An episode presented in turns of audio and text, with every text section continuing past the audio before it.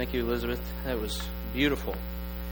Even before she began singing that piece, I was reflecting on the goodness of our Lord to give us songwriters who are so equipped, so anointed with gifts to write such beautiful songs for us to sing.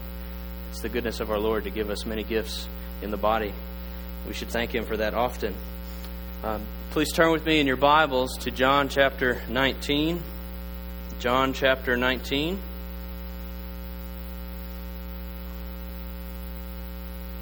The text to which I'd like to turn our attention begins in John 19, verse 38. We've been working our way through John's Gospel, specifically through the Passion narrative, and we've noted over the last few weeks how John masterfully weaves together many different themes from the Old Testament to show us more about who Christ is. We saw last week that Christ is our final Passover sacrifice, that he truly is the Lamb of God who takes away the sins of the world.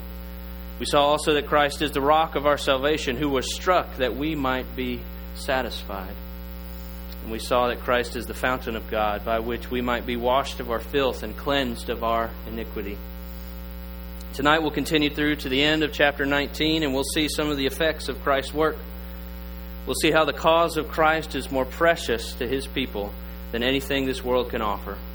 More pre- precious than worldly reputation, more precious than position or status, more precious than all of our worldly goods. And we'll spend time seeing how Christ's death liberated two men from slavery to fear and we'll consider how we too might be liberated from the fear in our lives and freed to a godly fear, a fear of sacrificial, God honoring living. So let's begin by reading John 19, verse 38, going through verse 42. After these things, Joseph of Arimathea, who was a disciple of Jesus, but secretly, for fear of the Jews, asked Pilate that he might take away the body of Jesus. And Pilate gave him permission. So he came and took away his body. Nicodemus also, who earlier had come to Jesus by night, came bringing a mixture of myrrh and aloes, about 75 pounds in weight. So they took the body of Jesus and bound it in linen cloths with spices, as is the burial custom of the Jews. Now, in the place where he was crucified, there was a garden, and in the garden, a new tomb in which no one had yet been laid. So, because it was the Jewish day of preparation, since the tomb was close at hand, they laid Jesus there. Let's pray. Our Father in heaven, we come to you in need of your Holy Spirit. We pray that you would take the blinders of sin off of our eyes, that you would open up the text to us that we might see Christ more clearly, that we might know that how precious he is to us and how much the calling of Christ calls us to sacrifice. We ask this in Christ's name. Amen. The first thing that I want us to see in our text is that Christ's death overcomes our fear of man. Christ's death overcomes our fear of man. Verse 38 mentions to us a man named Joseph of Arimathea. And we know very little about this man. He's mentioned only in the Gospels in relation to his activity for caring for Jesus' body. We know little else. We don't even know for sure where Arimathea was. But what John does tell us is that Joseph of Arimathea was fearful. Verse 38 says that Joseph was a disciple of Jesus, but secretly for fear of the Jews. Luke tells us that Joseph was a prominent member of the Sanhedrin which was the ruling council of Jewish elders. He was in a position of influence, a position of power, a position of status. He had clout in the community.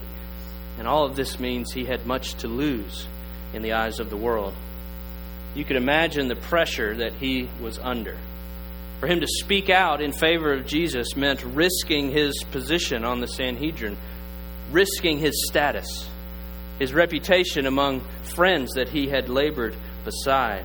If he spoke out in favor of viewing Christ as the Messiah, he might be put out, ostracized, removed from his position. He was willing to secretly confess Christ. but not willing to publicly associate with him. He was unwilling to jeopardize his position of power, unwilling to risk losing the prestige that comes with a position of influence. So he was silent. He was a man crippled by fear, fear that prevented him from publicly displaying and proclaiming his true allegiance. J.C. Ryle comments that open sin has killed its thousands, but fear of man kills its ten thousands. And we've seen this kind of fear before. We've seen this kind of self preservation that leads to a kind of deception before. In fact, when Adam was in the garden, he had been given everything that his upright nature could desire. God had given him a clear direction. You can have anything. Eat from any of the trees of the garden, anything you might want. But if you eat from this one tree, you will die. And as we all know, after Adam and Eve ate from that one forbidden tree, God came for them and called for them. And Adam responded, He said, I heard your voice, God. I heard your voice in the garden, and I was afraid, and I hid myself. Adam's fear drove him to hide in the bushes and to make for himself a covering of leaves, and to blame the, the whole episode on that woman that you gave me, God. That woman you gave me, she's the one that tempted me to do it shifting the blame, shifting it all the way back to God. We see other examples of this kind of fear, this fear of terror, this fear of loss in the Bible. For example, in Genesis 20, Abraham is traveling in the land of Gerar, and he lies to Abimelech, the ruler of the land, hiding that, the true identity of his wife. He tells Abimelech that Sarah was his sister rather than his wife, and his fear of man led him to a situation that put he and his wife and even Abimelech in danger. Saul, too, had this kind of fear. Saul feared that he would lose his kingdom to a scrawny little shepherd boy named David, and so he sought to kill David, to kill anyone that stood in his way. Even in this Gospel of John, we've seen this fear driven silence. In chapter 7, verse 13, during the Feast of Booths, John tells us that many people thought Jesus was a good man, but they were afraid to speak openly about him for fear of the Jews. Similarly, in chapter 9, Jesus heals a man who was born blind, and when the Jewish leaders began to investigate, the parents of the formerly blind man were unwilling to speak freely about the incident. And John tells us in verse 22 that their hesitation was because they feared the Jews. For the Jews had already agreed that if anyone should confess Jesus to be the Christ, that one would be put out of the synagogue. They were afraid to lose their status, their reputation, their position. They were unwilling to bear the reproach of their people for the sake of Christ. In chapter 12 of John, we've seen that some of the religious leaders were even willing to believe something about this Christ, but their fear kept them from acknowledging Christ publicly chapter 12, verses 42 and 43 say, Nevertheless, many even of the authorities believed in him, but for fear of the Pharisees, they did not confess it, so that they would not be put out of the synagogue. For they love the glory that comes from man more than the glory that comes from God. John diagnoses the problem as loving the glory that comes from man. They loved ease, they loved comfort, they loved being thought of as good, upright, upstanding, moral folk. They, they loved being seen as the ones that had the right theology, the ones that knew their Bible best, the ones that really loved God. Some of this might sound familiar. We too can be frozen by fear of man, frozen into silence because we don't want to lose something.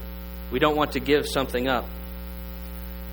Sometimes, as spouses, we let our troubled marriage slide further and further into trouble because we're afraid of giving up this facade that we've built up, that we have nothing but matrimonial bliss. We have this public image of having a perfect marriage, and we like that public image, and we're afraid to really admit we have a problem.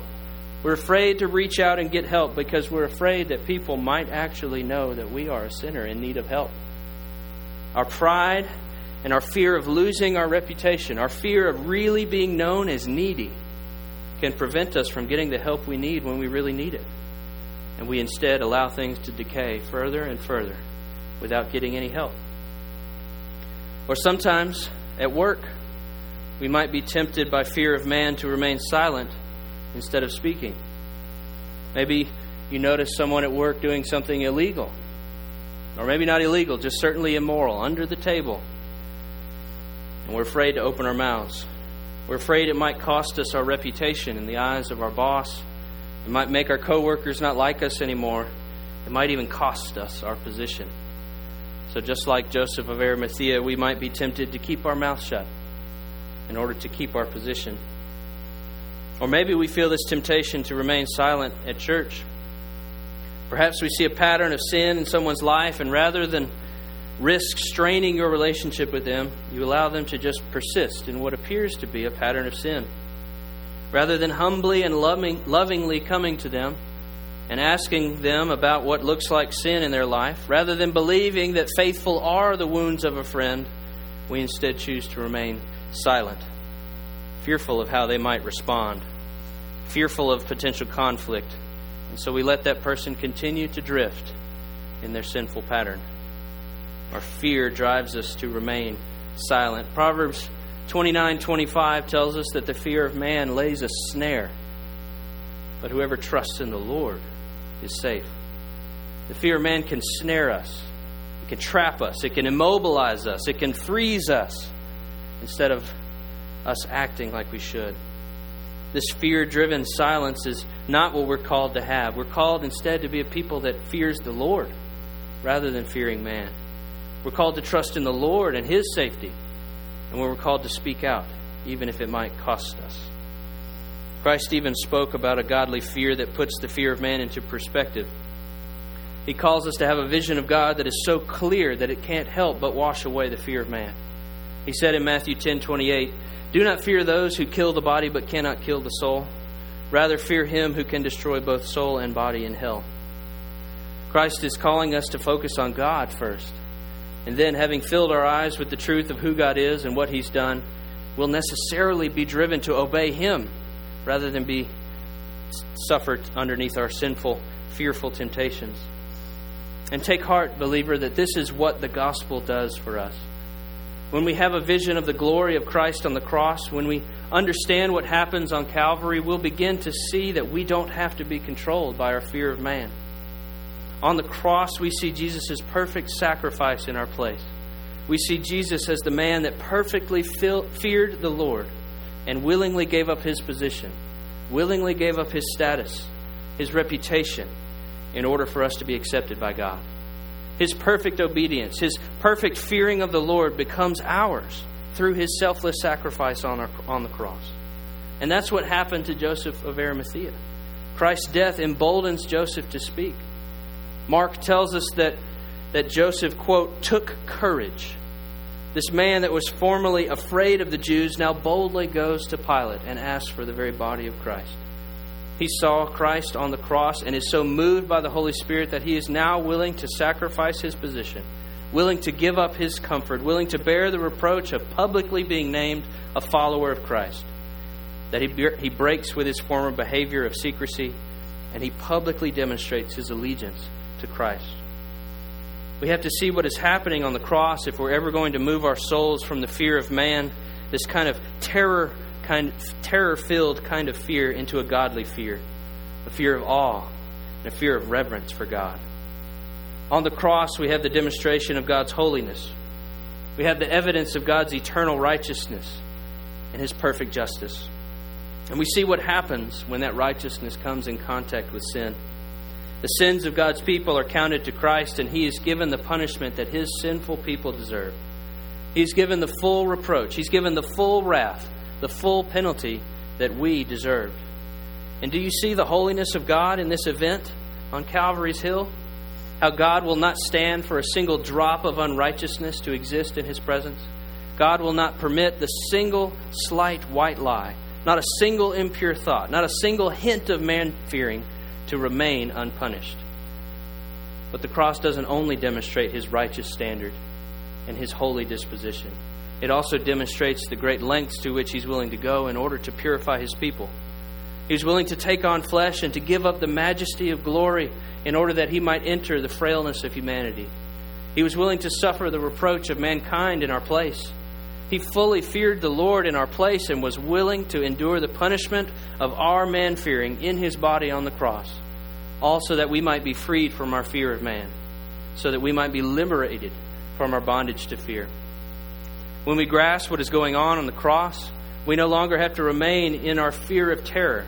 We don't have to keep our fear of man, the kind of fear of punishment that drives us away from the object of our fear. We don't have to be like Adam, hiding in the bushes fearful that God might actually see us in the nakedness of our sin. Adam was afraid of God because he was afraid of the punishment for his sin, which is death. But when we gaze at the cross, when we see the punishment of sin removed, we no longer have to hear the judgment of God saying that we have sinned and earned death, but rather we hear the pronouncement of God Himself saying, It is finished. The curse of death for man fearing has been removed, and the condemnation has been taken away. The sentence has been lifted. When we remember that, we have our fear of terror transformed into a godly kind of fear, a fear of reverence and awe.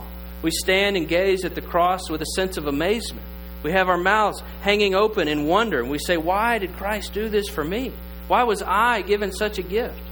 We can say with Charles Wesley, And can it be that I should gain an interest in the Savior's blood? Died he for me who caused his pain? For me, who him to death pursued? What amazing love! How can it be that thou, my God, shouldst die for me? When we see the glory of Christ displayed in his work on the cross, then we can begin to conquer our fear of man. I no longer have to be silent and watch my marriage crumble. I can speak to my spouse in love, trusting the proverbs that say that a soft answer turns away wrath and that a gentle word can break bone. I can go to my friend or a counselor or a pastor and I can seek help when I need help in my marriage. And I can risk losing my facade of a reputation because I know that Christ has borne the wrath that I deserve. Any shortcomings, any sin, any weaknesses that I have committed in my marriage have been dealt with on the cross. And any shame that has been earned has been bought by Christ Himself. Any reproach that was merited by me has been borne by Christ. I can let go of my reputation. And at work, I can speak lovingly to my boss about his immoral activity, even if it might cost me. Even if it might lose, even if I might lose my job, I know that Christ has already provided for me on the cross everything that I might need. If he has given me eternal salvation, if he has cared for my soul in such a complete way, will he not care for me in this life? God will not depart me. He and his love is strong enough to save me and to keep me and to care for me. As we read earlier in the psalm, God is our refuge and strength. And the cross frees me from the fear of talking to someone else about their sin. Once I see the great lengths to which Christ would go to save his people, how can I not be willing to talk to my friend that I see in sin? If Christ would bear my sin on the cross, will I not also risk the unpleasantness of an awkward conversation? If Christ would give up his very life for his people, will I not follow him and give up my comfort for the sake of another soul? Christ's death on the cross frees us from the fear of man by freeing us from the fear of loss, the fear of punishment, and by doing so, frees us to fear God, just as Christ did in our place. Second, Christ's death not only overcomes our fear of man, but Christ's death also changes our priorities. Our text shows us that Christ's death changes our priorities. Joseph of Arimathea is not the only once fearful man now emboldened by the death of Christ. We see Nicodemus in our passage, and he demonstrates a willingness to sacrifice his status and his reputation among men. John reminds us in our passage that Nicodemus hadn't come to Jesus openly when he came to him in chapter 3 of this gospel, but he came to him by night. He was afraid of being seen talking to Jesus in the daytime afraid to be associated with him, afraid to be counted among his disciples.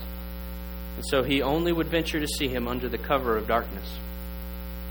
But Nicodemus has had his priorities changed. Christ's death on the cross has changed him from a fearful closet disciple of Christ into someone willing not only to have his reputation threatened, but someone willing to boldly give his possessions to Christ. This man that previously wouldn't have been seen with Christ now brings 75 pounds of expensive aloes and myrrh in order to help embalm the body of Christ. These gifts from Nicodemus were exceedingly expensive. which reminds us of Mary in John 12, who anointed, uh, anointed Jesus with a pound of expensive oil. This world cannot understand this kind of devotion. Judas couldn't understand it, why, we, why Mary would give such an expensive gift in John 12, and the world can't understand why Nicodemus would bring such a costly gift to put on the body of Christ. Why are you giving such lavish gifts to your deceased rabbi? Why wouldn't you give why would you give such costly things to a corpse?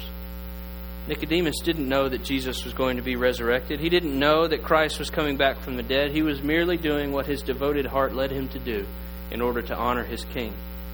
And I ask you, are you willing to be this kind of generous for Christ? Would you give such costly gifts to such a seemingly worthless endeavor? Maybe Christ is calling you tonight to give up some sort of worldly position that you might have, some sort of worldly position of influence, and risk everything in order to honor your king, just as Nicodemus was doing. Maybe Christ is calling you to give of your earthly possessions, like Nicodemus does, in order to honor your king. Perhaps the devotion of Nicodemus has shown you that you're holding too tightly to the things of this world, to your pleasures, to your comforts, to your clothes, your computers, your cars, or anything else. Instead, you're being called to listen to the voice of your King, calling you to reevaluate your priorities. Ask yourself some questions. What things excite you? Spending time playing with your toys or spending time communing with Christ? What do you look forward to more? Reading and praying with your God or indulging for hours in some pastime that only distracts you from your devotion to God? Or maybe instead of your possessions, Christ is calling you to redirect your very life, to re examine the priorities of your life. Maybe you thought you'd be heading in one direction. You thought you would be landing in a certain place, landing a particular job, climbing up the ladder of a certain profession. But God is now asking you to reevaluate. Perhaps give up something in order to serve Him. God has often redirected the lives of people in order to serve the purposes of His kingdom. God saved a zealous Pharisee like Paul and turned him into an apostle. God's taken former lawyers like John Calvin and turned them into pastors. He's taken former slave traders like John Newton and made them into mighty instruments in his kingdom. He's taken successful doctors like Martyn Lloyd-Jones and turned them into preachers. Just like God had used the death of Christ to redirect the lives of Joseph of Arimathea and Nicodemus, he often uses the cross to help people reprioritize their lives in order to serve his kingdom. When we realize what Christ has done for us on the cross, we realize our old set of priorities might just be in vain. Before the cross, we see the great cost. Before we see the great cost and the great generosity of God on the cross, now we've been freed and we can be generous, generous for others, for God's glory. Before the cross, we want to plan our lives according to our desires, our preferences, our wants, rather than seeking God's kingdom first. But on the cross, we see the great love of the Father displayed in the death of the Son, and we can't help but have our priorities realigned. You may not change your career trajectory, but you'll have a whole new outlook on life. You'll work at your job as unto the Lord rather than unto man, rather than unto self. You'll serve with faithfulness and you'll honor your superiors because that honors God Himself. You'll sacrifice for the sake of others rather than using others as a stepping stone for your career advancement. And you'll see your workplace as a mission field of potential brothers and sisters in Christ rather than a minefield of potential relationship conflicts. Brothers and sisters, let us strive to be bold for Christ. Like Nicodemus and Joseph of Arimathea, turned out into the end. We need not be dominated by our fear of man or by fear of losing our reputation. Rather, we can see Christ on the cross and know the Father's love for us, know of His provision, know of His promised protection for us. We can know that God will provide for His kingdom, for His children, and we can have our priorities realigned according to the priorities of His kingdom. We can have generous hearts that are sensitive to the needs of others, and we can give freely like Nicodemus even though the world says that our gifts are for a hopeless cause. We can freely confess Christ, even when the world might threaten to take away our status and our reputation, because we know that that is exactly what Christ has done for us. He's given up his station to be associated with sinners like us. He's freely given up his possessions, including his very own life, so that he might generously give us all things, including our very own life. Before I close, I want to remind us that these gifts of Christ are available to any that would come to him by faith. Christ's generous gift of salvation through his work on the cross are only available to those that would confess Christ as Savior and Lord. Won't you come to him tonight and believe that he is who he says he is in his word? He is a gentle and kind king that offers forgiveness and peace to all that would come to him. But he also is the king of holiness and the king of justice that will return one day to judge all those that reject his offer of salvation. Hear of this Christ and know of his grace, and come to him this day for the forgiveness of your sins. We have tonight another reminder of the generosity of our God, and that is the Lord's table. Before us, we have the ordained elements of bread and the fruit of the vine. Christ's very body is pictured for us, showing us the great lengths to which he went in order to redeem us from our bondage to sin. And Christ's own blood is pictured for us in the cup so that we see the depths to which he would stoop in order to atone all of us from our sins. As we partake of these elements, think again of the great love with which He has loved us. Know afresh how much the Father desires good for you. And think again how far Christ was willing to go in order that you might be brought out of fear and into His very own household. This meal is ordained for the people of Christ, for the people of Christ only. If you have not yet come to faith and profess that faith publicly through baptism, if you're not marked with genuine, genuine fruit of discipleship, like we see in Acts chapter 2, marked by devotion to the apostolic teaching found in God's Word, marked by devotion to fellowship and to breaking of bread and to prayer, then I urge you to let this plate pass. But if you have come to Christ, then let us eat together. Let us fellowship together. Let us commune together with Christ by His Spirit. Let me join us in prayer and ask the Lord to bless these elements.